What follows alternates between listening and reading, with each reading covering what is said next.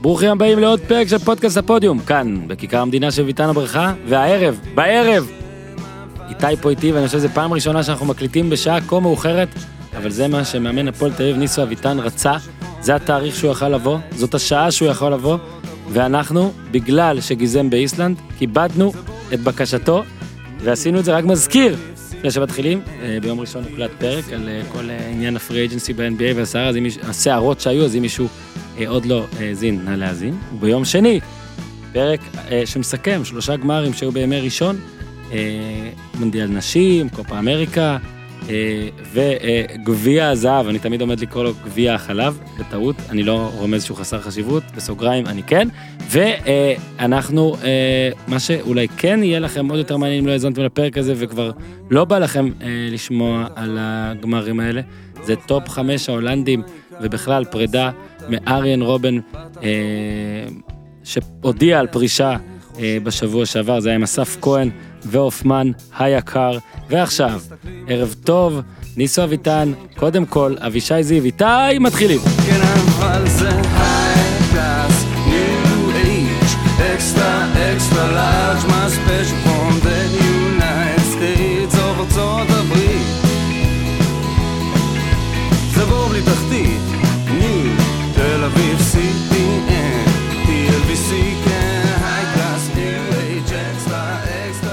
טוב, ניסו, אז ברוכים הבאים.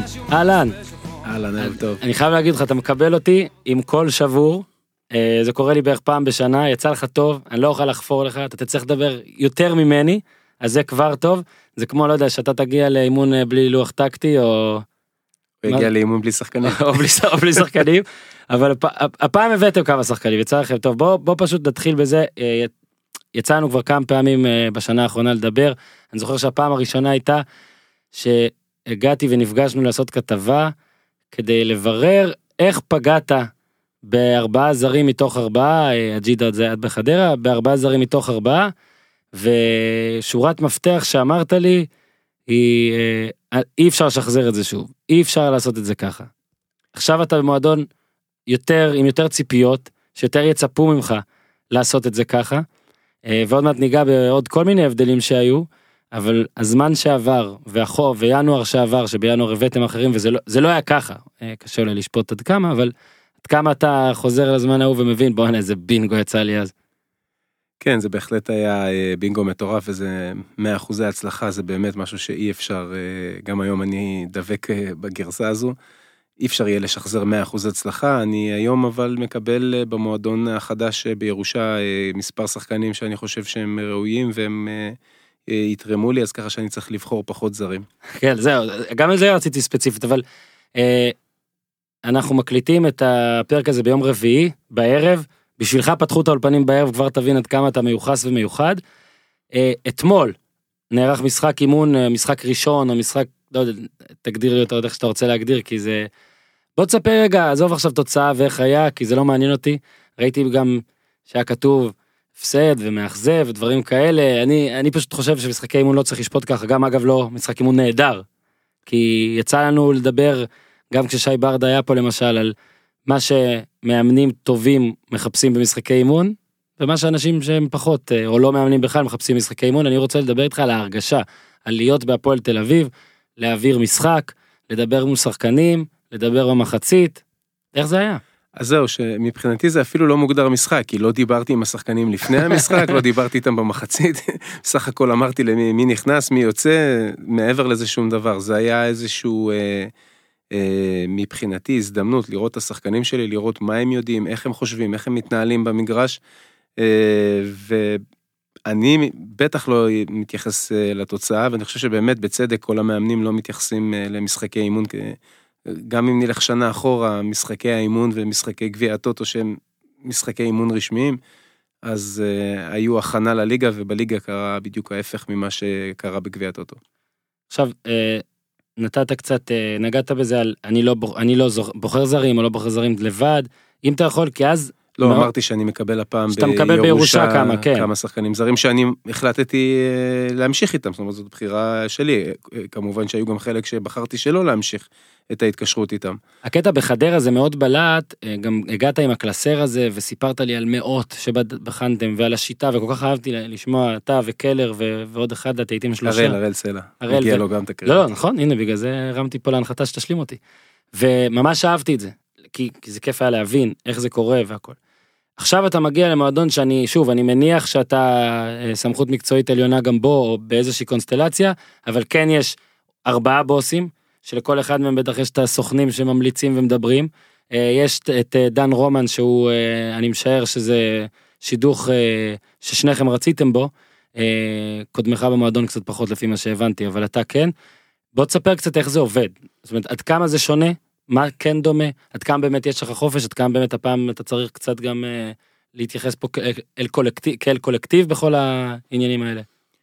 אז אני אתחיל ואני אגיד שאני בונה את הקבוצה מאוד אה, שונה ממה שעשיתי בחדרה. בחדרה בעצם לא היה לנו כמעט אה, שחקנים, היה לנו איזשהו בסיס אה, קצר שהמשיך איתנו מהליגה הלאומית והתחלנו ללקט שחקנים. פה אני מתמודד עם מצב הפוך, שיש הרבה מאוד שחקנים חתומים במועדון, אני בעצם צריך להחליט מי ימשיך ומי לא ימשיך. ומה ואיך אני רוצה לחזק את, את הקבוצה, את הפועל תל אביב. אז זה התחיל אה, כבר אה, מהיום הראשון שהתמניתי למאמן, התנתקתי מכל ההמולה שהייתה סביב הפרידה מחדרה, והתחלתי פשוט לשבת ולראות משחקים של הפועל תל אביב, והסתכלתי וראיתי מה מוצא חן בעיניי ומה לא מוצא חן בעיניי, ואיפה אני חושב שאנחנו צריכים להתחזק, וככה אנחנו מנהלים את, הפגרה הזו. אה, הגיעו מספר שחקנים איכותיים בעיניי, בעמדות שחלק הופתעו וחלק זה היה ברור שנתחזק בעמדות, אני חושב שאנחנו כבר קרובים לסוף, אבל התהליך בגדול הוא מאוד מאוד דומה. אה, יש שחקן אחד שהחתמנו, שזה מבחינתי גם היה שינוי לצאת מה, מה, מהקונספט שבו אני נמצא, והחלטתי להחתים את מייקל אה, עולה, אה, בלי לראות אותו בעצם, רק על סמך משחקים דרך האינסטאט. אה, ויש פה את ה... קודם כל את הלחץ הזה של, אתה יודע, שכולם מצפים ממך להצליח עם, ה... עם הזרים מצד אחד, אה, ומצד שני, אתה יודע, לצאת מהקיבעון הזה שאני חייב לראות את השחקן אה, בפועל.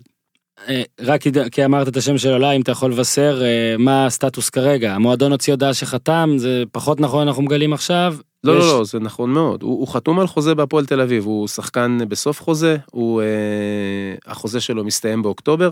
עם הקבוצה, וכנראה שהקבוצה לא, ת, לא תשחרר אותו בפיצוי אה, נמוך, היא רוצה אה, להיאבק שם על תואר האליפות, אז היא, היא תלך עם זה עד הסוף. אנחנו נקבל אותו אה, באוקטובר, הוא יירשם בינואר. הוא שחקן שלנו אה, לעתיד, לשנים אה, הקרובות. כאילו זה אין, אה, על אין, זה אין ויכוח. אין כבר איזה יש- יש- סדק או... לא, לא, לא, שום דבר. אנחנו חשבנו שהם ירצו לקחת אה, קצת כסף ו... ולהקדים את זה. ולהקדים את זה, אבל הם מעדיפים אה, לוותר על ה... הם דורשים את מלוא סכום הסעיף יציאה שלו, שזה 150 אלף דולר, ואני חושב שזה לא נכון לשלם עבור חודשיים 150 אלף דולר, אני חושב שבסכום כזה משמעותי אנחנו נוכל להתחזק בעוד שחקן. עכשיו, שאלתי את זה על המשחק עצמו, אז בוא נרחיב את זה לבכלל בתפקיד. עד כמה זה מרגש אותך, מחדש, מעניין, היית כשחקן, עוד נדבר גם על זה. מרגש מאוד. אה, כל ההגעה שלי להפועל תל אביב זה איזושהי סגירת מעגל, זה לקבל הזדמנות במועדון אה, גדול, אה, ובטח מועדון שיש לי קשר היסטורי בקריירה שלי כשחקן. אתה יודע, עם החזרה לבלומפילד ועם כל מה שמתווסף לזה, עם הטייטל של מאמן הפועל תל אביב, אז זה בהחלט מרגש. עכשיו, אני עוד זוכר אותך כשחקן. אה, רביעייה, כולם זוכרים. זוכרים גם ציטוט שהוא לא בדיוק היה שלך, אלא מחזרת. רמזי ספורי נראה לי עכשיו אומר את הציטוט ההפוך, לא? אה, שקורה בהפועל תל אביב זה או להפך. ובוא תספר בבקשה, כי, כי, כי כן אני יכול להגיד, גם הצענו זה, נעשה, נעשה איתך טרשטו גם, התראיינת במקומות אחרים לפני שבאת אליי, מטרתי לחדש. אה, בוא רגע תספר קצת זיכרונות, עוד אירוע, שני אירועים, משהו. שמע, יש המון דברים מדהימים, כמו העובדה שהבוס שלך היה גם ניסנוב, אז, הבוס של הקבוצה. לא, אז לא. עוד היה רק ספונסר או משהו, אבל... הוא עדיין חושב שהוא היה אחד הספונסרים, אה, אז היה עד בימי ההסתדרות, אה, משה סיני, שדרך אגב דיבר איתי אתמול, ועד היום כשאני רואה את הטלפון משה סיני, אני מתרגש, וכאילו הוא המאמן והוא תכף כועס עליי על משהו. אבל משה הוא אגדה בהפועל תל אביב, קודם כל איחל לי בהצלחה ואני מודה לו. אבל אני בהחלט, הדבר שהכי אני- זכור לי זה איך הלך הרוח במועדון משתנה לפני דרבי. כל השבוע, כאילו, כל שבוע זה שבוע רגיל, יש משחק חשוב, משחק פחות חשוב, יותר מותח, פחות מותח. מגיע יום ראשון שלפני דרבי, וכל המועדון כזה הופך להיות מתוח, דום, כולם דרוכים. אז אני בהחלט מצפה אתה לחוויה. מצפה לחוויה. לחוויה. רק, רק ש... טוב, גם אז היו שנים, ואני- ב nineties היו שנים קשות להפועל תל אביב בדרבים. ועד- עכשיו זה, עכשיו זה גם, אני חוויתי את זה משני הכיוונים, הצלחתי גם לנצח דרבי ואפילו להבקיע שער, אז ככה שבהחלט יש הרבה חוויות מהתקופה ההיא. בוא על הרביעייה, מה אתה זוכר מהיום ההוא? הסיפור מאחורי הרביעייה שבכלל לא הייתי אמור להיות בסגל. זה היה המשחק האחרון של העונה, ודרור אמר לי, דרור קשטן, אה, האחד והיחיד, אמר לי שאני לא מתוכנן לשחק, הוא רוצה לתת הזדמנות לכמה שחקנים צעירים, ואני זוכר שהיה פסטיבל האוכל בתל אביב, ואני טעמתי מכל הדוכנים, ולא ישנתי כל הלילה, מקצוען אמיתי. אה, ואז אני מגיע ככה אה, שעה לפני המשחק, ואומרים לי, תקשיב, אחד השחקנים לא מרגיש טוב, ואתה צריך להתלבש. אני אומר להם, איך, לא, כלום. יאללה, נו, תתלבש, שטויות. בחימום אה, שגיב אליהו נפצע, אה, ואני עולה לשחק. אה, בדקה 40 אני כבר עם רביעייה. אז השחקנים שלי לא לקבל את העצה הזאת, לא להתחיל ללכת לאכול כל הלילה לפני משחקים, אבל זה לפעמים מראה לך שאם אתה טיפה משחרר ובא יותר רגוע, אז פתאום הדברים יכולים ללכת קצת יותר בקלות. מתי ידעת שתהיה מאמן הפועל? וואלה, קשה להגיד, אתה יודע, זה התחיל, זה היה טירוף של 24 שעות, אה, זה התחיל ביום שלישי בלילה עם אה, טלפון, ואתה יודע, זה נחמד, קיבלתי כבר כמה הצעות אה, לאמן בקבוצות בליגת העל, אבל אתה יודע, התחושה בבטן הייתה אחרת כשזה טלפון מהפועל תל אביב. אה, כמובן שהקשר היה דרך הסוכנים שלי, שזה אדם קידן וגלעד, ואמרתי להם מה הדברים שחשובים לי, ואמרתי להם, אם, אם הם מסכימים לכל התנאים האלה, יהיה על מה לדבר. אחרי חמש דקות הם אה, חוזרים אליי, הם לא רק שהם מסכימים, הם גם מוכנים להציע לך חוזה מראש לשנתיים. וקיבלתי את התחושה שאני מאוד, אה, מאוד אוהב, שאני מאוד רצוי, שהם מאוד סומכים עליי. אה, למחרת הייתה פגישה שבעצם אה, הגעתי לפגישה, הייתה פגישת היכרות, לראות שבאמת כל מה שסוכם אה, בעל פה כתוב בחוזה, ומשם כולנו זוכרים איך הכל התלהט, משם נהיה מעניין. משם נהיה מעניין.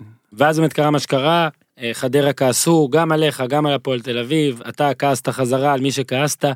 עבר קצת זמן, אני לא רוצה להחזיר אותך ליום שאחרי, כי לדעתי כל מי שמאזין כבר יודע בערך מה כל אחד חושב. איפה זה עומד עכשיו? לפחות בינך לבין חדרה, כי חשוב לציין, זה אם אנשים לא יודעים, או אתה היית חבר, או אתה עדיין חבר, עדיין, חבר עדיין. טוב. אה, לא שאין לך כישורים, כנראה שהם חשבו שיש לך כישורים כשהם הביאו אותך לחדרה, אבל אתה היית משחק עם החבר'ה האלה כדורגל. לא, אני התחלתי לשחק. כדורגל ותיקים, או... כן, כן, כן. הקשר הראשוני הגיע דרך אה, משחקי הוותיקים, נבחרת הוותיקים של ישראל, ומשם זה התפתח אה, לחברות מאוד מאוד עמוקה ביני לבין לא מעט אנשים בחדרה. וזה הקשר הזה הוא נמשך, אני אספתי לי המון המון חברים טובים לחיים, חלק הם חברי הנהלה, אורן כמובן אה, בראשם, אפילו קשר בין המשפחות, כאילו האנשים, הילדים, זאת אומרת, זה, זה קשר שילך איתי לכל החיים והיחסים הם מצוינים. אני חושב שמה שקרה זה שכולנו נכנסנו לאיזשהו אה, סחרור, וכל אחד היה מאוד מאוד אמוציונלי, אבל בסוף כשהדברים שקעו אז כולנו הבנו שבעצם זה היה הרגע אה, כל אחד להמשיך הלאה. אתה ואורן גולן הבוס חברים עכשיו שוב? בטח, אנחנו כל... זה, זה נהיה אותו דבר? אנחנו משחקים מדברים... כדורגל עוד או שכבר לא? אה, לא, כי אני מאוד עסוק, אבל אני מניח שזה גם יכול אה, בטח לקרות. תדע, אה, הם מטנפים עליך בחמישיות או בשביעיות, מה שמשחקים שם. הוא לא בא יותר. תקשיב, היכולת לא הייתה משהו, אז לא נראה לי שאני כזה חסר להם. אז זאת הייתה השאלה הבאה שלי, אם אתה עדיין יכול להבקיע רביעייה במשחקי אימון. אני יודע לדחוק מקרוב. זהו? אני עם הברכיים לא לא משהו, אבל אה, עדיין מאוד מאוד אוהב לשחק כדורגל. הרעיון השני שלי איתך בעונה שעברה היה יום אחרי האליפות, הגעתי ליום ל- ליום אחרי האליפות, אני קורא לזה אה. אליפות כי פה ב- בפרקים שלנו פעם בשבוע אמרנו שבשבילכם הפלייאוף העליון היה או נשארתם בליגה בטוח או לקחתם אליפות, תחליטו איזה סוג של שמחה זה היה. אה, ונפגשנו יום אחרי שהבטחתם את הפלייאוף העליון, האליפות של חדרה. והאימון היה כזה מאוד, באמת כמו אליפות, בגלל זה הטעות הפרוידנית. אחת השאלות, או לא שאלות, אלא קביעות שלי, אני, זה נכנס לכתבה גם, אני חושב שיש 0% שתישאר בחדרה בעונה הבאה, 0. בדיוק באת לענות, מישהו נכנס, אני זוכר. אתה אז, עכשיו אתה כבר יכול להגיד, עזוב הפועל, עזוב שם ספציפי. מתי, מתי בעונה הזאת הרגשת שעשית, אין מה לעשות, בכדורגל הישראלי גם, לטוב ולרע אגב, אתה נותן חצי שנה מעולה, אתה מתקדם. אתה נותן אה, שנה לא טובה, אתה נעלם פתאום.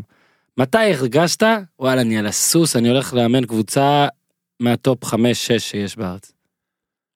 אני יכול להגיד לך שלאורך כל העונה אה, קיבלתי אה, הצעות, אני לא אגיד אה, עשרות, אבל היו מדי פעם היו צצות הצעות או הצעות טובות לבוא במיידי לעזוב את חדרה ולעבור לקבוצה אחרת לעונה הבאה בטח חלק מהשמות של הקבוצות התפרסמו. והקבוצות היו באמת קבוצות ראויות ועם תקציבים יותר גדולים אבל זה לא הרגיש לי נכון.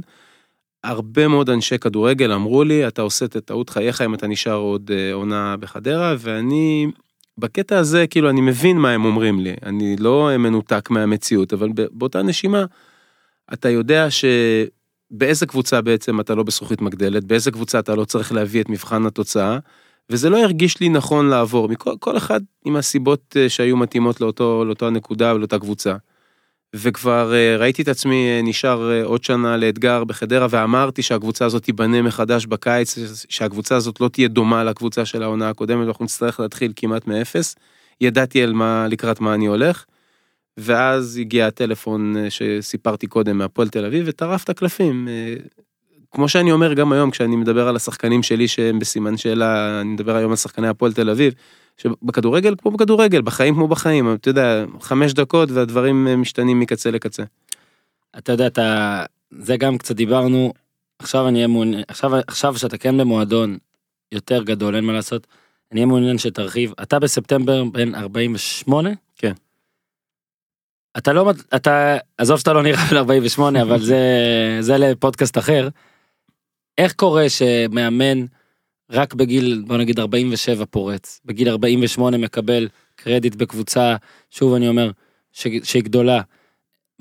מה, זאת אומרת? זה היה פה פספוסים שלך, החלטות לא טובות שלך, היה פה התעלמות, התעלמות ממחוז דרום, כמו הרבה תמיד אומרים, בדרום ובצפון אתה צריך להיות ממש טוב כדי להצליח. אה, לא יודעים לבחור אצלנו מאמנים, לא שמים לב למאמנים. איך קורה שליסו אביטל מגיע לפועל תל אביב בגיל 48? זה שילוב של כמעט כל הדברים שאמרת ביחד. אה, אני חושב שאפילו בדרום הרבה יותר קשה מהצפון, אם בצפון יש כמה קבוצות אה, בכירות בכדורגל והמון קבוצות בליגה המקצוענית השנייה.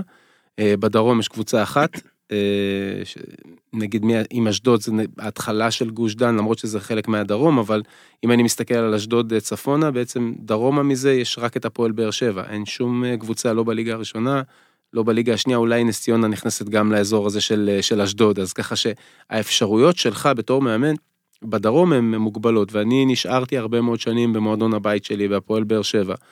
וברוב השנים עשיתי עבודה טובה, ואני חושב שגם בשנים שבמבחן התוצאה, התוצאה הייתה פחות טובה, אז אתה יודע, כשאתה מאמן נוער זה, זה, זה די מזל איזה, איזה מחזור אתה מאמן. אה, והרגשתי שאני לא מצליח אה, לקבל את ההזדמנות. אה, היו לזה הרבה סיבות. הצלחה מטורפת של הפועל באר שבע, אתה יודע, כשמאמן אה, כמו ברק בכר מגיע ומחולל אה, הצלחה מטורפת ואירופה ואליפויות, אז מה יגידו לו, לך הביתה, אנחנו רוצים לתת הזדמנות למאמן הנוער, זה גם לא היה סביר והגיוני, אבל היו גם מספיק הזדמנויות לפני זה. לפני, בוא נדבר רגע לפני. לתת לי את, ה, את ההזדמנות, ובחרו שלא. ו, לפני אלישע, וזה, אחרי אלישע. וזה ישב, וזה ישב, וזה הציק, ואני אומר את זה בלא מעט פעמים, והרגיש לי שאין לי בעצם שום אופק, ואני כל הזמן מספר שבעצם העונה האחרונה לפני הטלפון מחדרה, זאת הייתה אמורה להיות העונה האחרונה שלי, אני הודעתי לפועל באר שבע, זהו, אני מסיים את העונה הזו כמאמן הפועל באר שבע, וזהו, אני פורש מאימון. וכמו שאמרתי לפני כמה דקות, החיים יותר חזקים מהכל, טלפון אחד ואתה מוצא את עצמך בקצה השני של המדינה. ו... ותודה לגורל ולמומו נסטל. תודה לאורן גולן, גם למומו, גם מומו חבר. הרי אלונה, כל מי שדיבר ואמר, כל מי שדיבר איתה עליך, מספר על קרדיט מטורף, זאת אומרת, היא חשבה שאתה מעולה. איך נכון. לא קרה בהמון אה, שנים ש... לא, מעניין אותי עכשיו, לא בא לי, אני, אני לא מחפש, אתה תגיד, איתה אתה. האם אבל אתה נגיד ניסית לעשות איתה שיחה? האם, אה, אתה מחייך, אני צריך להגיד, אולי אתה, האם היא ניסתה לעשות איתך שיחה, או נגיד הציעה לך תפקיד, נגיד תהיה עוזר, שוב, לא יודע, בבוגרים ואתה לא רצית את זה. יש איזה, יש איזה פה איזה קו עלילה, איזה משהו שקרה? כן, יש. אה, היו לי לא מעט שיחות עם אלונה, אני חושב שבחלק מהשנים אנשים פירשו את השאיפות שלי, לקחו את זה למקום הלא נכון, אתה יודע, אחד החברים הקרובים שלי אמר לי, אני חושב שהטעות הכי גדולה שעשית בקריירה שלך, שבגיל מאוד צעיר אמרת שאתה רוצה להיות מאמן ראשי.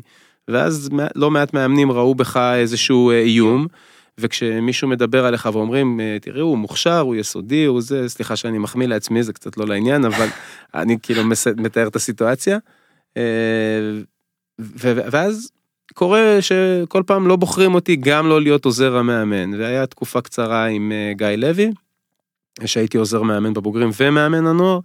אבל אה, זו הייתה תקופה קצרה וחזרתי להיות רק מאמן הנוער וחיכיתי להזדמנות וזה לא הגיע ואפילו עונה אחת אה, עזבתי והלכתי לעשות איזשהו אה, פרויקט ניסיוני.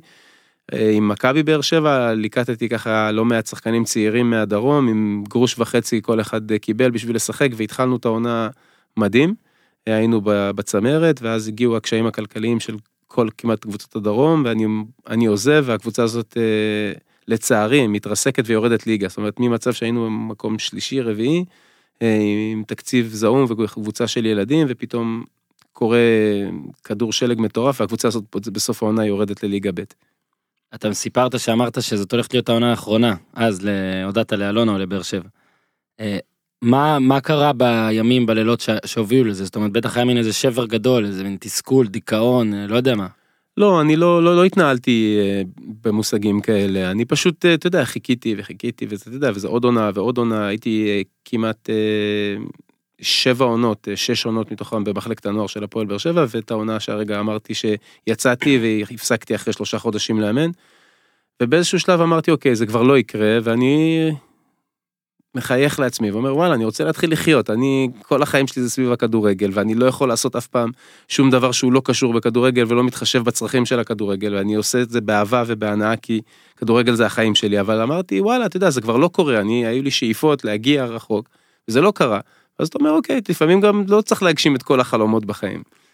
אבל הנה אתה יודע זה עוד חלום ועכשיו אה, אני כבר מפנטז אני כבר מפנטז על איך אני הולך עם החלומות שלי עוד רחוק. נו אז אה, היה לך בראש מה לעשות? זאת אומרת, אה, נגיד, אני עוזב את הכדורגל בשביל איקס?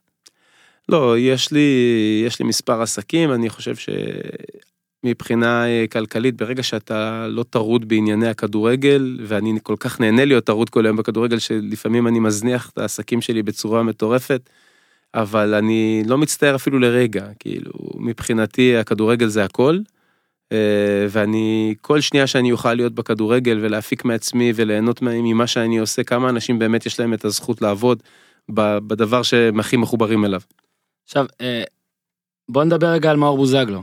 דיברת קודם על אה, רכש של לצאת מהקופסה ואני חשבתי שאתה הולך להגיד בוזגלו אבל אתה התכוונת לעולה כי באמת הקטע שלך והסברת לי אותו בשנה שעברה כבר זה מבחנים, אני עקשן, אני רוצה מבחנים, סיפרת לי איך כמה מהחבר'ה... התרשמות, התרשמות, אנחנו מעדנים את זה קצת. נכון. בואו תראו איך הקניון. הם תבדקו אותנו, אנחנו נבדוק כן, אתכם. אתם תבדקו אותנו, אנחנו נבדוק אתכם, במציאות אנחנו נבדוק אתכם.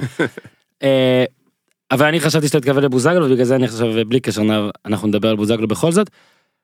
אני כתבתי טור יום אחרי שזה קרה, ואני פשוט חושב שמבחינת תדמיתית, מבחינת באז, מבחינת הכל, ושוב, ביחס לשכר, שזה אמנם אה, לא זול והלוואי על המון אנשים להרוויח את השכר הזה, אבל זה עדיין, זה גם לא שובר קבוצה במקרה שנגיד משהו פתאום לא יעבוד, או חס וחלילה פציעה, או אני לא יודע מה, אבל אני בטוח שגם פציעה אז יש ביטוחים והכל. יש פה עדיין, אה, זאת הייתה הזדמנות להראות, וואלה, הפועל תל אביב כן יכולה להילחם על שחקנים אה, שבהם אה, מעוניינת בית"ר ירושלים, מכבי חיפה, הפועל באר שבע, ואני כתבתי ואני חושב שזה חשוב, בעיניי זה חשוב. אה, עם כל הכבוד למה שעשית בחדרה, עם אה, שחקנים שהיו לרובנו אלמוניים וזרים שמן הסתם לא הכרנו ופגעת בול, הפועל תל אביב גם צריכה אה, למכור מנויים ולהיות בטופ של ה news, ושוב, במקביל לכדורגל ראוי, אני לא אומר שצריך להיות רק בלאגן, אבל בעיניי, בוזגלו זה מין, זה מין הברקה. ואני אומר את זה גם בידיעה שזה יכול לא להצליח, הברקות מן הסתם נוטות את הדבר הזה. בוא רגע תספר מהצד שלך, ניסו אביטן המאמן, כי אותך פחות מעניין כשבוזגלו שם סטורי באינסטגרם שהמשחק מחר ויביא עוד איזה 100 אוהדים. תספר קצת מהזווית שלך, איך, אה, מתי, כאילו, אתה יודע, אתה מגלה שזאת אופציה, אני מניח שלא סבלת מהאופציה הזאת, מה חשבת על בוזגלו? אני, יש לי מוטו בחיים, אני לא מוותר מראש. אני, למה אני אומר את זה? כי אה, לי היו פנטזיות גם להביא את אה, מאור בוזגלו לחדרה, זה ממש לא היה ריאלי, לא בכסף, לא ברצונות שלו ולא לא ביכולות של הפועל חדרה. אה, יעקב בוזגלו ומקום עם ערובה. ועדיין היה לי את ה- את החוצפה להתקשר למאור ולהציע לו לבוא להפועל חדרה. אבל אני רוצה להגיד לכם, אני בחרתי את מאור כי הוא שחקן כדורגל מצוין. זה הבסיס. אה, אף אחד לא יכול לקחת למאור את כל מה שהוא מביא יחד איתו כחבילה. אבל מאור נבחר להגיע להפועל תל אביב בגלל שהוא שחקן כדורגל מצוין, בגלל שיש לו סטאר קואליטי, בגלל שהוא יודע להביא מספרים, בגלל שהוא יודע לעשות דברים ששחקני כדורגל ממוצעים לא יודעים לעשות. ו- וזה, היה, וזה היה הבסיס מבחינתי, ואני חושב שהיו לנו שיחות טובות, אה, קצת על פילוסופיית המשחק שלי, על איך שאני רואה את התפקוד שלו, על מה שאני מייעד לו אה, בהפועל תל אביב, וככל שאנחנו התקרבנו, היה פער כלכלי אה, לא פשוט אה, לגשר, והיה פה מאמץ אדיר של לא מעט אה, גורמים, כל הבעלים התגייסו, גם מאור הלך לקראת ועזר לנו, וכמובן מאור, זה היה אמירה מבחינתנו, שהנה הפועל תל אביב זה מועדון גדול, כמו שאני אוהב להגיד בתקופה האחרונה, נקודה. הנה מגיעים לפה שחקנים שהיו מבוקשים על ידי מועדונים גדולים אחרים, והצלחנו לנצח, לאו דווקא בהיבט הכלכלי. וזה גרם לאיזשהו אה, באז חיובי יום לפני פתיחת האימונים, וזה ככה נתן אנרגיות אה, לכולנו. אה, ועדיין אני אומר, הצלחנו להביא גם את אור אינברום, הצלחנו להביא את יואב ג'רפי, שוער סגל נבחרת ישראל, אז ככה שאמרתי שאני ידעתי מה אני רוצה, אני סימנתי לי את המטרות בתחילת הפגרה, הבעלים נותנים לי יד חופשית ועושים מאמץ כלכלי כדי, זה, זה שאנחנו לא משתגעים ואנחנו לא משתוללים ואנחנו לא רצים לכל משא ומתן ושופכים אה, כסף כמו מטורפים, זה לא אומר שאנחנו אה, לא, לא רוצים דברים, אבל אנחנו, יש לנו גם את הסבלנות לחכות לרגע הנכון. ולעשות את העסקאות בצורה שתתאים להפועל תל אביב מבחינה כלכלית. לגבי בוזגלו, אה, אי אפשר לא, אה, לא לשאול על האבא. אה, שיצא לנו טיפה לדבר קצת בחוץ ואני אספר אה, מה שסיפרתי אני חושב שדעתי ש... והוא בטח כל כך יכעס עליי שאני אומר את זה האבא אבל אני חושב שהפתרון הכי נכון הוא פשוט לא להתייחס זאת אומרת אה, גם אם מדי פעם יהיו את המעידות האלה. אני אהבתי מאוד שבבאר שבע עד לסוף שזה כבר נהיה מאבק על חוזה ועל המשך חוזה ואז היו התכתשויות. אה, היו הרבה הרבה הרבה התבטאויות של יעקב בוזגלו אנשים אולי שוכחים שעברו בלי כלום שפשוט עברו מתחת לרדאר. אתה לא חייב לספר לי מה אתה מתכנן. אני, השאלה שלי היא רק האם תכננת משהו כזה האם יש לך ברגע שאמרו אה, התקשרו אליך והודיעו אה, בוזי חתם אז אתה בטח קצת שמח והכל אבל אז אתה אומר טוב בוא, בוא רק נחשוב אולי אני מזמין אותו לפגישה עכשיו אולי אני לא מתייחס אליו בכלל אולי זה לפי הבעות הפנים שלך אולי פגעתי באחת מהזריקות שלי לא, אני חושב שגם אה, פורסם שביום הקריטי, ביום שישי, לפני שסיכמנו את הדברים אה, במוצאי שבת, היו לנו כמה שעות משותפות, כן. אה, גם עם אה, יעקב, גם עם מאור, ויעקב הוא גם, אה, הוא בעצם הסוכן, כן. אה, הוא הסוכן של מאור, ברור שיש פה קשר משפחתי, ומאור הוא השחקן הכי חשוב אה, ליעקב מכל הבחינות, אבל בסוף תחשוב שיש עכשיו איזשהו סוכן שאני מאוד רוצה את השחקן שלו ונגיד שאני לא מחבב את הסוכן אז מה זה ימנע ממני לעשות את העסקה זה לא אומר שאני לא מחבב את יעקב בוזגלו דווקא אני ישבנו שם כמה שעות והיה שם יופי של אה, סיפורים וצחוקים. אבל בשורה התחתונה אנחנו קיבלנו את מה שרצינו אני קיבלתי את מה שרציתי אני קיבלתי את מאור בוזגלו השחקן וזה החשוב בעיניי כל שאר הדברים הם, הם לא רלוונטיים מבחינתי. אה, אני אגיד לך למה אני מתכוון, אם אני אחליף את אה, מאור בדקה ה-75 ולצורך העניין יעקב לא, לא יהיה מרוצה וילך הביתה, נו, אז מה קרה? אז הוא לא, יעקב לא היה מרוצה ומבחינתי הכל בסדר. אני אקח אותך ופוסט בפייסבוק אה, ג- גם באינסטגרם, אם היום גיליתי שיש למאור מעל 200 אלף עוקבים, אז ככה ש... לא מאור דווקא לא מאור לדעתי לא יכתוב עליך אני, אני, אלא אם כן יעקב יפרוץ לו. אני, אני מנסה ליישם בעצמי את מה שאני אומר לשחקנים, בוא נתרכז בעיקר, נעזוב את הטפל. העיקר זה בוא נהיה כולנו מכווני מטרה, בוא נביא תוצאות על המגרש, בימים הטובים נשמח, בימים הפחות טובים ננשוך שפתיים ונמשיך קדימה, כי קבוצת כדורגל חיה מהעליות והמורדות האלה, ואם אתה לא יודע להתנהל בתקופות הטובות והלא טובות, אתה בבעיה. כמה אה, יושב לך בראש שתי הפציעות האחרונות של מאור ב, בוא נגיד ב, בכמות הדקות שאתה תתחיל לתת לו מההתחלה? האם, האם מבחינתך העונה בבית"ר ירושלים אה, נקטע את השטח לחלוטין ואתה עכשיו יכול להתחיל איתו במלוא העצימות? האם אתה קצת חושש? אה, כי נגיד ראינו במכבי חיפה, במשחק המפורסם ההוא בבאר שבע, כשהוא פתח בו, אולי היו גם, כן, הרבה שחקנים מספרים שלפעמים אמוציות גם גורמות לאומץ יתר ולמאמץ יתר ולאיזה פציעה שלא קשורה. אה, יש איזה תוכנית עבודה שאתה צריך לעבוד לפיה, או שלדעתך הבן אדם 100%, 120% פיקס, אתה מתייחס אליו כאל שחקן רגיל. מאור uh, מתאמן איתי כבר uh, שבוע וחצי, אימונים קשים מאוד, אנחנו עובדים קשה מאוד, עובדים פעמיים ביום בחלק גדול מהפעמים. מאור עושה הכל כמו שחקן בריא לחלוטין, הוא בריא לחלוטין. אין סרגלון, אין כלום. אין כלום. אה, גם שחקן אחר שהוא בריא לחלוטין והוא מדווח על איזשהו עומס, אנחנו מתחקרים, מתשאלים את השחקנים שלנו, יש לנו כל יום מערך של בקרה, מה קורה עם השחקנים, מה הם מרגישים, מה אנחנו, מה הנתונים שעולים מהמערכות אה, מידע שלנו יש בהקשר הזה, משתדלים לווסת ולעשות את הדברים נכון. אז אני אומר שהעניין הזה של פציעות זה כמובן עניין של מזל, אין ספק ששחקן שחוזר מרצועה, אני תמיד טוען שאם הוא עשה שיקום טוב הוא יכול לחזור לפעמים הרבה יותר חזק.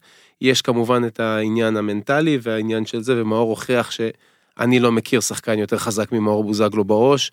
עם כוח רצון מטורף, ואני עדיין מזהה את הברק הזה בעיניים, שהוא כל כך רוצה להמשיך להוביל ולהצליח. אני מסכים, אני, אני גם בצד הזה של, אני לא רק חושב ש... אתה אמרת על מספרים, הרבה אנשים נגיד טוענים שהוא היה רע בביתר ודברים כאלה, אני חושב שלפעמים לא מסתכלים נגיד על כמות דקות ששחקן שיחק, ואז ביחס לזה, שערים, בישולים, מסירות מפתח, כל מיני דברים כאלה. אני לא אומר שמאור היה בשיאו. אבל אני כן חושב שהוא יחסית, אם אתה מתחשב, מתחשבן, בשחק, מתחשב בזה ששחקן שנתיים היה פצוע, שתי פציעות רצוף בוא נגיד, מה שהוא עשה זה היה בסדר. אה, בצד המנטלי אני לגמרי איתך, אני הייתי אה, באצטדיון כשהוא נפצע בטרנר, כשזה היה הפציעה השנייה, ואני אני, אני חשבתי שהוא, שלא חוזרים מזה, או שלא יודע מה, אני נגיד, אני נגיד כמעט לא רציתי, אתה מבין מה אני אומר? ו... אף אחד לא נתן לו סיכוי. נפגשתי איתו באיזה, היה איזה אירוע של אבו זגלוז. ונפגשתי איתו אחרי זה, אה, ודיברנו והכל, וכאילו, חצי מהתשובות שהוא נתן לי, רציתי להגיד לו, תגיד, אתה, אולי אתה שיכור, או לא יודע מה, או נאיבי. הוא ממש דיבר, כן, אני אעשה את זה שוב, ואני אמרתי, אין, אני, אני מדבר על עצמי, אין דבר שאני שונא בחיים מלעשות פעם שנייה. אתה יוצא מהבית, שוכח משהו, אתה מתבאס לא על לחזור. כן. מה, אני אחזור כדי לעשות את הדרך שוב? אתה נוסע בלי הדבר הזה. הוא צריך לעשות שיקום פעמיים רצוף, אחרי שהוא עשה אותו כבר פעם אחת גם לפני כמה שנים, ועוד היה לו בלגיה. זה באמת, באמת מדהים אותי. בוא נלך לצד השני, בא בוזגלו, אבל נגיד הלך ספורי.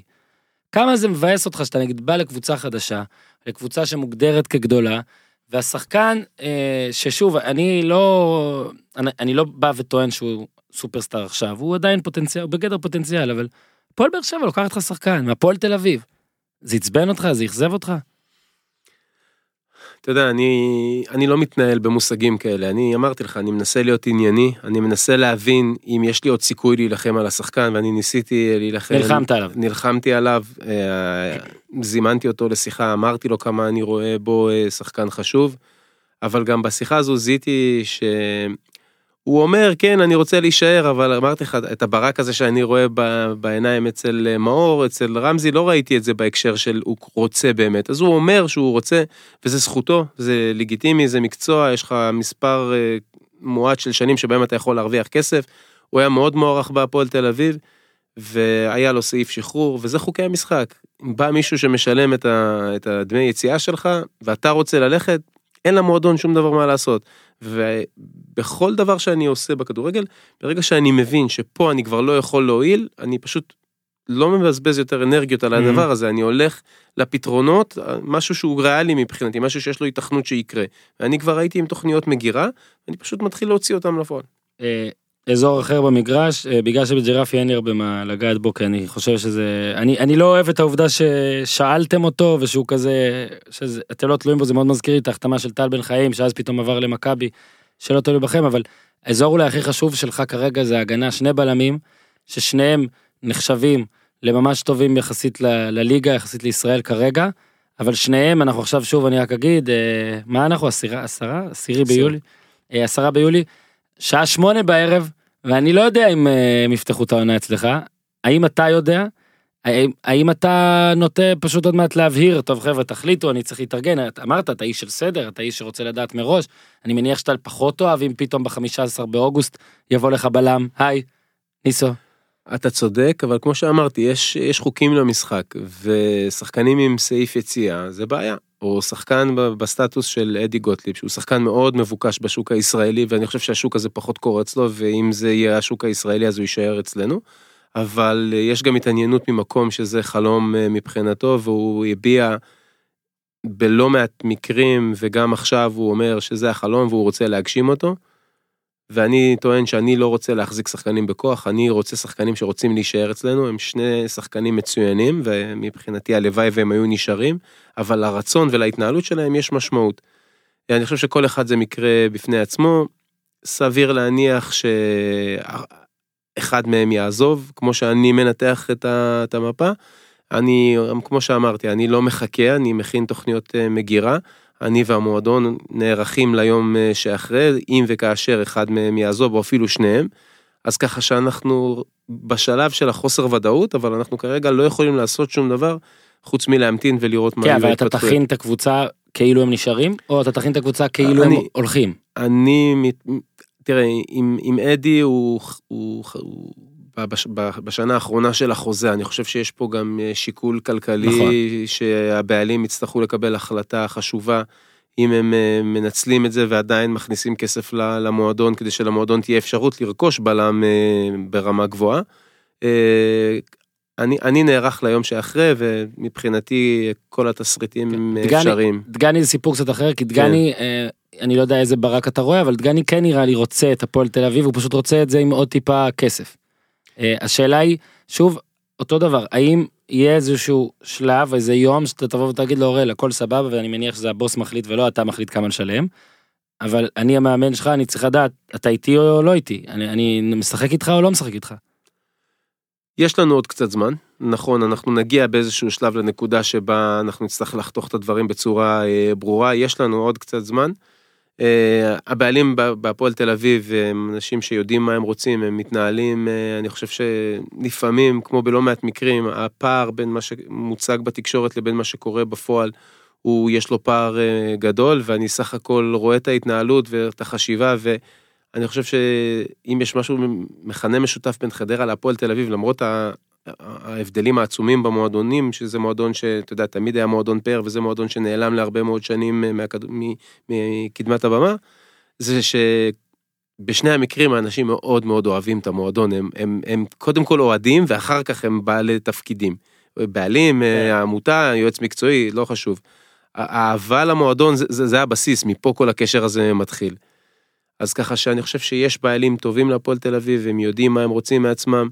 ואין לי ספק שאנחנו נעשה ונייצר קבוצה טובה, שתצליח ככה להחזיר את הפועל תל אביב, לפחות זה מה שאני מצפה ממני ומהשחקנים לעשות, להחזיר אותנו לקדמת הבמה. אל תדאג, אתה לא תשמע ממני האם המטרה היא פלייאוף עליון, כי אני שונא את השאלה הזאת, אבל... חסר לי שאני אגיד לא פלייאוף עליון, אתה יודע מה יעשו לי? לא, אני גם לא אשאל את זה, אבל זה טוב, אז אולי, חבל, shit, תמחוק את זה איתה, אני רוצה לשאול את זה. כן, אבל אתה צריך, אפרופו מה שדיברנו קודם על חלומות, אז אה, זה שהכנסתי סעיף פלייאוף עליון... אה, לא אמרתי שאני נגד שמאמנים מכניסים סעיף, אמרתי... לא, לא, לא, אני לא מדבר על החוזה עכשיו, אני מדבר mm. על החוזה הקודם שלי בחדרה. אז אורן ישב מולי וחייך, אמר לי, וואלה, אין בעיה, כמה אתה רוצה שאני ארשום? אה. ככה, בחצי חיוך. היה אבל. ברור שהיה. זה מזכיר את זה שברדה... שהוא חתם עם באר שבע, אני לא זוכר את הסיפור המדויק, אבל כתבתי אותו אז חבל שאני לא זוכר אותו, אבל משהו כזה גם, של, שהוא חזר אז מענק אליפות, אז אה, אמרתי, אם אתם לא, הם צחקו, אז הוא אמר, אבא שלו אמר, אם אתם צוחקים אז תכתבו מיליון דולר מענק אליפות, משהו כזה. טקטית, אוקיי, אה, הצלחת בחדרה, אה, שוב, גם הצלחה, אתה יודע, חצי שנה נהדרת, ואז הזרים עזבו ואז היה קצת פחות טוב, אבל ברגע שהשגתם את הפלייאוף העליון, שוב, לא, ואי אפשר לרדת ליגה, אי אפשר לבוא ולהגיד אפילו שזה בינוני, כי זה פשוט הייתה עונה שנגיד, אני וכל אחד שדיברתי איתו לפני העונה, לא רואה איך אתם משיגים 13 נקודות, כן? בוא נשים את זה פה. מצד, אתה יודע, היה הרבה שם אבל מ... מללכת כאנדרדוג ונגד אחרים ו- ולהוכיח לכולכם שלנו ש- שאתם שאתם זלזלתם בנו ואתם טעיתם והמון המון המון גולים ש- שמראים על מנטליות גבוהה אבל לאו דווקא על זה שהייתם קבוצה הרבה יותר טובה מהיריבה, הרבה מנטליות, הרבה ווינריות הייתה שם. ועכשיו אתה מגיע למקום שהכדורגל הזה, אה, הוא לא יספיק, הוא לא יספיק לדעת הקהל שבהפועל תל אביב כבר חשובה יותר. אה, אנחנו עכשיו על 6,000 מנויים בהפועל תל אביב קראתי, אה, אולי זה כבר יותר, יותר, כי קראתי את זה לפני שבוע שבועיים, אז בטח יותר, זה כבר 7,000 אולי. אה, וזה כן קהל דעתני. ארבעה בעלים שחלק מהם, בוא נגיד, אני לא רוצה להכליל, חלק מהם מאוד דעתניים גם. ובוא תספר לי קצת על השינוי הטקטי, על דברים שאתה מתכנן, על מה שאתה הולך לעשות. אני בן אדם שיש לו אסטרטגיה ודרך פעולה. דרך הפעולה שלי, אני יותר ארחיב על מה שהיה בשנה שעברה, כי זה כבר קרה ואני יכול אה, לספר, רוצה ואני לספר, כבר לא לגלות, שם. אה, אני לא רוצה... ספוילר. אה, כן. אני, אני אגיד שלי הייתה תוכנית מאוד מאוד ברורה איך אני רואה את עצמי מביא מספיק נקודות כדי להישאר בליגה, לא אף אחד לא באמת, עזוב את המענק פלייאוף עליון, אף כן. אחד באמת לא פינטז על, על שום דבר מעבר לזה, ולכן אני, כשאנשים אומרים לי ככה, הייתה לכם ירידה ודעיכה, אז ככה זה אני מעלה מגחך ככה קצת מהצד. אנחנו ידענו מה אנחנו רוצים מעצמנו, ואני הבנתי מהר מאוד שאף אה, מאמן שישחק אה, מולי, לא ירגיש בנוח אם התוצאה בדקה ה-60 תהיה 0-0. ופה כולם, אתה יודע, שחושבים שב-0-0 הקבוצה הנחותה, רק תנסה להגיע לדקה ה-90, אנחנו בדיוק באותה שנייה שינינו אה, פאזה ואמרנו, אוקיי, הם עכשיו מנסים לנצח אותנו בכל מחיר, ואנחנו, בניגוד למה שהם חושבים, מנסים לנצח אותם בכל מחיר. וזה הצליח לנו מעבר אה, למצופה, וזה נתן לנו המון ביטחון הניצחונות אה, בתחילת הדרך. ואז קרה אה, משהו שהוא היה מבחינתי מצד אחד הצלחה אדירה, כי אני לא מכיר הרבה מועדונים בעולם, לא רק בישראל, שיכולים אה, למכור יותר שחקנים מהתקציב השכר שלהם. אז היה פה פירוק והרכבה מחדש. ומכיוון שלחדרה תמיד יש בעיות אה, כלכליות ותמיד התקציב הוא מאוד מאוד מאוד מאוד מוגבל, הלכנו על קונספט של להביא עוד שחקנים צעירים, ולהביא זרים שגם הם, אחד מהם היה צעיר מאוד, והשני היה שחקן אה, מוכח ושחקן טוב, ועובדה שהם השאירו אותו לעוד עונה. פשוט הוא התחיל לא טוב את העונה, אתה יודע, להגיע אחרי עונה קשה, ב... אני מדבר על ג'ורג' פוצ'יבה, כן, שהוא מגיע אחרי עונה מאוד ארוכה ומתישה בדנמרק, ומיד נכנס לתוך מאבקים כן. לקבוצה שצריכה עכשיו להיבנות מחדש. הבאנו מלא מלא חבר'ה צעירים, שאני חושב שהממוצע גילאים שלנו היה הכי נמוך בליגה, אבל לא רק שהוא היה הכי נמוך, הוא היה הכי נמוך ב... ב... כן. ב- בפור משמעותי, ואתה לא יודע באמת, כשאתה מאמן כל כך הרבה שחקנים צעירים, אתה לא יודע מה אתה תקבל מהם. היו משחקים נהדרים והפסדנו, אה, והיו משחקים לא טובים ולקחנו נקודות, אבל זה היה המאפיין של החצי השני של העונה, תנודות. אתה הולך אבל לשנות הרבה מ- אני חייב לשנות, זה לא יכול להתאים, בגלל זה אני גם מספר ככה בהרחבה, זה לא יכול להיות בהפועל תל אביב, הפועל תל אביב תהיה הקבוצה הדומיננטית ברוב המקרים, הפועל תל אביב תהיה קבוצה שתצטרך להתמודד מול הקבוצות שעושות את מה שאני הרגע אה, דיברתי, ובגלל זה אני מחפש גם שחקני איכות, גם שחקני הכרעה, וכמובן שאני רוצה שהקבוצה שלי תהיה מאוד מאומנת, אה, מאוד גמישה ברמה הטקטית, שתדע להחליף אה, מערכים, שתדע לתת פתרונות בתוך המגרש, ועוד פעם, זה לא יהיה קל, אבל עם ההתלהבות ועם בלומפילד, ואני חושב שאם אנחנו גם נתחיל טוב את העונה, אני לא רואה למה, אתה יודע, אני תמיד אופטימיסט, אבל אני לא רואה סיבה למה אנחנו לא נהיה חלק מהצמרת, למרות שיש לפחות חמישה מועדונים שיש להם תקציבים יותר גבוהים משלנו. אה, אגב תקציבים והכל, אז שחקן שבאמת היה בתקציבים הגבוהים, ואני משער שהוא עדיין, אה, בוא נדבר שנייה על עומר דמארי. אה, אני הופתעתי כשההרכב פורסם והוא פתח. גם הוא. כן.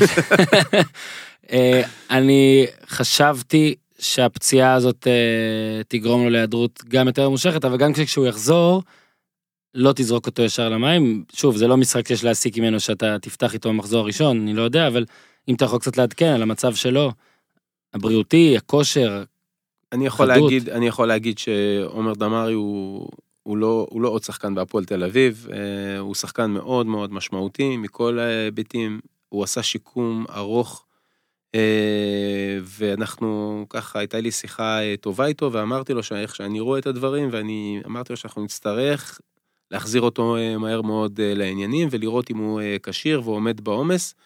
הוא מתנהג למופת, הוא מקצוען אמיתי, הוא עובד קשה מאוד אה, לחזור. אצלו פשוט אי אפשר לדעת, זה לא כמו בוזגלו, אנחנו לא רואים stories ותמונות על השיקום. כן, אם אתה אומר שזה שיקום טוב, אנחנו צריכים להניח שזה קרה.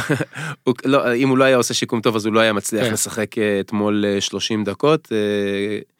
אה, ואתה רואה כאילו שיש פה כיוון אה, טוב וחיובי ואנחנו רק מקווים שזה באמת יחזיק.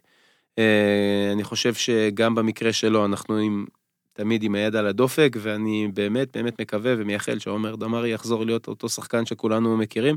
אני אופטימי בכיוון הזה. מאמנים והכל, אתה בטח עושה הרבה scouting על שחקנים. זאת אומרת, כשלפני שהם מגיעים, איפה הוא היה, תחנות, מה הלך לא טוב, אם אתה רואה שב-2013 הוא נזרק מאיזה קבוצה, אז אתה מנסה לברר למה, אם זאת הייתה אשמתו, אשמת הקבוצה, אם הוא פרובלמטי, אני מניח, שוב, אה, אני, כנראה שאתה עושה את זה. אתה עשית את ה scouting הזה, נגיד, על העונות האחרונות של הפועל תל אביב, אה, קצת ניסית להבין, נגיד, אה, מאמנים שנגיד נוצרו מולם בעיות והלכו איך מה איך להיות איך להתנהל הבעלים הזה הבעלים הזה איך לבוא בכלל. לא זה בניגוד למה שאני עושה על המגרש של שחקנים ועל קבוצות יריבות שאני רוצה כל פרט במקרה הזה אני לא ממש מנסה לבדוק מה קרה עם, אה, עם ההוא ולמה אה, ההוא פוטר ממש לא אני בא עם הדרך שלי עם האמונה שלי ביכולת שלי ועם הדרך הדרך שלי ועם האופי שלי. ככה אני רוצה להוביל את המועדון. ואני מקווה שאני אצליח. אני מבין מצוין, לא טוב, מצוין, שאני עומד עם זכוכית מגדלת ומסתכלים עליי, וכמובן שאני צריך לייצר תוצאות, ואם אני לא אייצר תוצאות זה לא משנה אם אני אהיה בחור נחמד, אם יאהבו אותי, זה לא יעזור כלום. הפועל תל אביב במועדון גדול צריך להביא תוצאות. כמובן שצריך לקחת בפרופורציות איזה תוצאות ומה אנחנו נראה כהצלחה. אתה יודע, אתמול אנשים, ראיתי אותם ככה, אשתי התקשרה להגיד לי, תגיד, אתה ראית את כל התגובות, ואנשים נלחצים, מה יהיה, מה יהיה, מה יהיה, זה לה, יהיה בסדר, מה, מה, מה את דואגת? היא אמרת לי, מה זה מה אני דואגת? אני דואגת מאוד. אמרתי לה, בסדר, אני דואג כל השנה, זה לא התחיל עכשיו וזה לא נגמר, ואם היינו מנצחים 4-0 אז לא הייתי דואג, הייתי דואג, תאמינו לי, באותה מידה. כן, פתאום אתה מנצח ואומרת לי בואנה ניצחת את קטמון משחק פתאום היא שולטת היא שולטת יש שליטה בכדורגל ישראלי. אה, אני יכול לספר לך שאשתי אה, היא באה למשחקים אבל היא לא ממש רואה את המשחק כל פעם שהקבוצה השנייה עוברת החצי מתחילה להיכנס ללחץ. שמע אין דבר יותר אה, קשה מלראות אה, משחק שבו לאח או לבעל כן, או לזה יש זה חלק. קשה, זה קשה. זה, זה פשוט, זה באמת קשה. זה קשה כשאתה מעורב רגשית זה מאוד מאוד קשה. ואם באמת דיברנו על הפעם המשפחתי מעניין אותי לשאול אותך גם על זה, אה, הרבה פעמים אנחנו שוכחים שלמאמן לשחקן יש חיים מעבר. ואתה, אה, הבית שלך הוא ליד באר שבע, הבית המקורי, האורגינל, האמיתי. אני מקפיד להגיד הבית והדירה. הבית והדירה. איתי, יכול להיות ש... אה, אולי זה האוזניות שלי. אה, בחדרה, גרת בחדרה, ועכשיו אתה גר ב, בראשון. זאת אומרת שאתה איש משפחה שלא רואה את המשפחה כל יום. בוא תספר קצת איך זה. אשתי כל הזמן אומרת, אתה מאמן כדורגל או איש קבע, אני לא, לא מבין מה קורה פה. האמת שבלי תמיכה מהמשפחה זה לא היה עובד. אני חושב שאני מקבל באמת את כל הכלים אה, להצליח. אשתי אה, מנהלת את הבית שלנו אה, ביד רמה ומתפעלת את הילדים.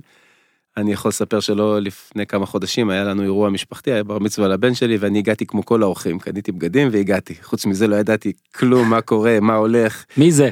איפה לעמוד, מה להגיד. אז, ו... אה, אז אני אומר שזה לא היה מצליח, כל ההצלחה שלי מגיעה מזה שאני מקבל מהבית אה, גב ושקט להצליח והם מבינים שאני עושה את הדבר שאני הכי הרבה אוהב. וזה באמת הרבה קרדיט. זהו, כי יש דברים שאתה שם לב רק כשיש לך נגיד ילדים, נגיד אני מדבר על עצמי משל עצמי, אה, אתה יודע אתה נוסע נגיד ב2014 נסעתי למונדיאל אז זה היה אחרי שהתחתנתי אז היה מאוד קשה כאילו לעזוב את האישה ל40 ומשהו יום בברזיל. אבל כשזה היה 2016 2018 ב-2018 ברוסיה זה כבר היה שהיה לי ילד. ופתאום שם אתה שם לב. אז אני, מש... אני בכלל לא מצליח לדמיין שוב אתה לא הולך ל-40 לא, יום. אבל תחכה עוד 10-15 שנה ש... היא ש... תגיד לך מה אתה לא נוסע למונדיאל? זה יעבור. הילדה תגיד יא אבא נו. תיסע. אה, מבחינת על הרבה שחקנים אמרו אה, שהם נתנו עונה טובה פתאום אוקיי כמו שאצלך זה עונה מתוקשרת פתאום. אה, המושג הוא one year wonder או one season wonder. אה, זה הלך לעונה אחת, פתאום בעונה אחרת אתה מגלה שלא סתם עד עכשיו לא שמענו ממנו. אצלך זה קצת אחרת, כי אצלך זה לא שאנחנו, אנחנו לא יכולים לדעת איזה מאמן היית, כי לא, אני לא עקבתי ולא יודעים. יש בך איזשהו מין חשש של אה, וואלה, אה, חדרה הייתה בינגו, אה, הכל הלך טוב, ואז אולי אני פה קפצתי מהר ואני לא יודע איך יהיה או משהו כזה, אני אתן עכשיו כדוגמה שאני מעלה נגיד את ערן לוי, ש... שנתניה זה לא היה one year wonder זה היה אולי uh, three years wonder אבל כל כך היה לו טוב שם חיבור ואין הכל עבד. עזב ועכשיו פתאום uh, אני מקבל פושים על כפר שלם. יש היה בך איזה חשש בעשיית הצעד הזה? לא. כי אני חושב שבחדרה זה באמת עבד מצוין והיה חיבור מטורף אה, ביני לבין האנשים והמועדון ואפילו הקהל. אבל זה לא הייתה רק שנה אחת, זאת הייתה, זה היה מסע של שנתיים. נכון, כמעט שנתיים, נכון. שדברים כאילו מטורפים קורים לנו אה, ביחד. וגם עכשיו אני, אני אומר, אתה יודע מה, ניקח את זה חזרה לחדרה. גם בחדרה, כאילו בתקופות הפחות טובות, כשהיינו משחקים עם ילדים שחלקם יכלו לשחק בליגת העל לנוער, וכולם ביחד מרוויחים כמו תקציב מים מינרלים של קבוצה אחרת בליגת העל, אז היו כמה אוהדים שצעקו לי תתפטר כשהפסדנו שני משחקים או שלושה משחקים, או שספגנו רביעייה ממכבי תל אביב. אז אנשים לפעמים מאבדים פרופורציות, אתה יודע מה, קצת יותר מלפעמים, אבל אני, התפקיד שלי זה להתנהל ב... בהיגיון, בשיקול דעת, אני אמור להוביל ולהתוות את הדרך לשחקנים, למועדון, לפעמים גם, גם לקהל, ומה שאתה משדר החוצה זה מה שבעצם מקבלים, ואני חושב שאני יודע להתנהל גם בתקופות הפחות טובות ובעיקר גם בתקופות הטובות. אני אף פעם לא הסתנוורתי כשאנשים ניסו להוציא ממני אמירות אה, מטופשות, אתם רצים לאליפות, אני אמרתי להם חברים, לא יעזור לכם כלום, אתם תשאלו את השאלה הזאת 200 פעם, אתם תשמעו ממני תמיד את אותה תשובה, כי אני תמיד נשאר עם הרגליים על הקרקע. גם בתקופות הטובות וגם בתקופות הקשות. ומה, איך אתה כן אבל, אה, אפילו, אתה יודע, ההתמודדות נגיד עכשיו שיש ארבעה בוסים שונים, או ארבעה... יש לך, אתה, יש דרך התנהלות uh, ספציפית? לא, אז אני, אני ארחיב, אני חושב שבפועל תל אביב, נכון, יש, אה, יש בעלות משותפת אה, במועדון, אבל יש חלוקה מאוד מאוד ברורה וזה עובד לא רע. כל אחד יש לו תחום אחריות ואף אחד לא נכנס לשני בתחום אחריות. הקשר היומיומי שלי, כמובן שכל בעלים שרוצה לקבל ממני סקירה ודיווח, אז אני בוודאי ייתן את זה, אבל בגדול ההתנהלות היומיומית שלי עם, עם האחים ניסנוב, עם איציק ושרון, הם אלה ש... הם יותר בפן המקצועי. אחראים על הצד המקצועי, ואיתם אנחנו אה, בונים אה, את הקבוצה. אז ככה שבינתיים זה עובד אה, נהדר, אנחנו מרוצים ממה שהשגנו, ואני אומר שאנחנו עוד קצת, עם עוד מאמץ אחד, ואנחנו נצליח להביא עוד שחקן אחד או שניים, אולי שלושה, אם מישהו מהשחקנים שדיברנו קודם יעזוב, ואני חושב שאנחנו נהיה קרובים להשלים את הסגל שלנו. בשלב יחסית אה, מוקדם, לפני המחנה אימונים, שזה באמת מבחינתי לעשות וי גדול, שקיבלתי את השחקנים שרציתי.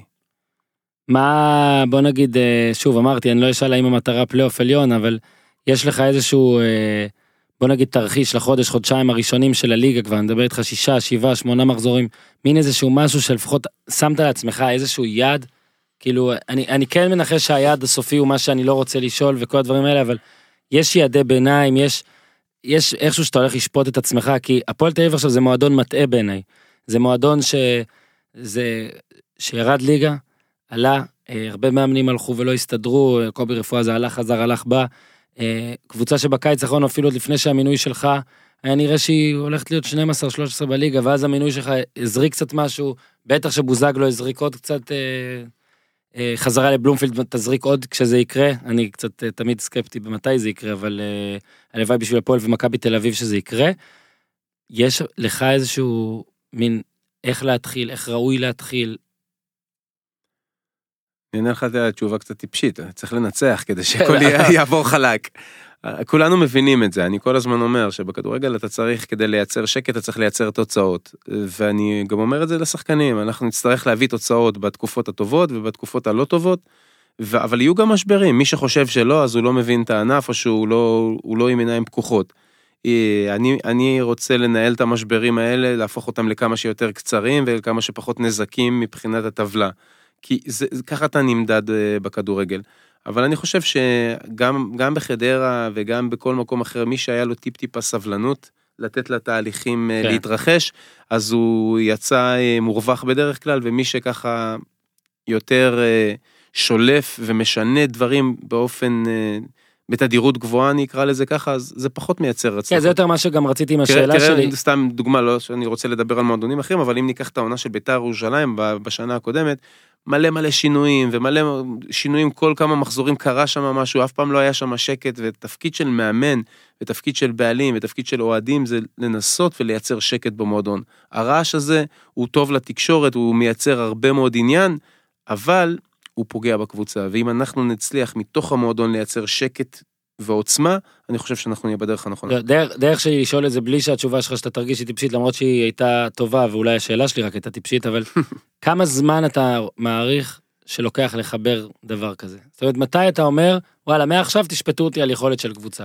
כמה שבועות או חודשיים, שלושה, שאתה אומר, כמאמן כדורגל, מהניסיון שיש, שאני לוקח פה חברים, אה, הרבה שחקנים, לא כולם שיחקו ביחד, כמה זמן צריך כדי להתחיל, להתחיל להישפט על ידי תוצאות? אני חושב שהתהליך הזה הוא לוקח, הוא לוקח זמן. אה, זה יכול לקחת לפעמים אה, שלושה, ארבעה חודשים, אבל אם אתה כמאמן שלושה, ארבעה חודשים במועדון, ולא הצלחת לייצר את, ה... את מה שרצית, אז, אז יש פה נורה אדומה, ואם יש למועדון את האורך נשימה לתת לך כלים להחליף ולעשות את התיקונים תוך כדי תנועה, כי אמרתי, זה אף פעם לא יהיה 100%, אז אני קונה עכשיו הצלחה של 70-80% עם השחקנים ש, שהבאתי, ומבחינתי אין דבר כזה באמת לשחקנים שהבאתי, זה עם הקבוצה. אה, גם בחדרה היו פה ושם תהליכים שלא לא צלחו. אה, אתה רוצה דוגמה? אני אתן לך את עלי חטיב. מצד אחד הוא היה אקס פקטור בליגה הלאומית, שחקן מדהים, שחשבתי שמבחינת הכדורגל יכול להתאים גם לליגת העל, ובתחילת הדרך זה היה נראה ככה, ופתאום העלי חטיב משתלט עליו, ואתה צריך לקבל החלטה אמיצה, קשה, בניגוד לכל המועדון, ואתה מחליט שעלי חטיב לא ממשיך איתנו. למה? כי הוא שבר את הכלים, ופה זו האמירה שלי כמאמן מול מה, אני עכשיו, אתה יודע, שם את זה על מאזניים. אני אחנך את עלי חטיב, או שאני ארוויח את כל שאר השחקנים, ואתה צריך לקבל החלטות קשות, וזה התפקיד שלנו. כי אני תמיד אומר, כשכולם מפרשנים בדיעבד מה עשיתי לא נכון, זה לא חוכמה, אם תבוא, אם אני אתן לכם עוד כמה דברים שעשיתי לא נכון בדיעבד. אבל בזמן אמת, תחת הלחץ, לקבל החלטות, ברוב המקרים זה מאוד מאוד מאוד קשה, ואתה מקווה שההחלטות שלך יהיו טובות. ניסו, קודם כל אני מאחל לך בהצלחה בכל הפגישות הקרובות שיהיו לך, שאנחנו לא יודעים אה, מה קורה שם. מאחל במחנה גם בהצלחה ובעונה. אה, נראה באמצע נציג גם ל... לדובר מספר אחת, אני מתחנף כדי שגם נשחרר משהו באמצע, אבל אה, באמת תודה רבה שהגעת. ושוב, שערב טוב בשעה, בשעה הזאת, אתה תמיד נוכל, תוכל להשוויץ שבשבילך ניסו אביטן לא רק רביעייה כשחקן חזר הפועל בשבילך פתחו את החדר בשעה שמונה בערב אז תודה גם לאיתי. המפיקה האלמותית גיזם נמצאת באיסלנד אז אתה לא תוכל להכיר אותה בגלל זה רק בגלל זה אתה תצטרך לבוא אה, שוב אז שוב תודה רבה ועד כאן להפעם פודקאסט הפודיום תעשו טוב.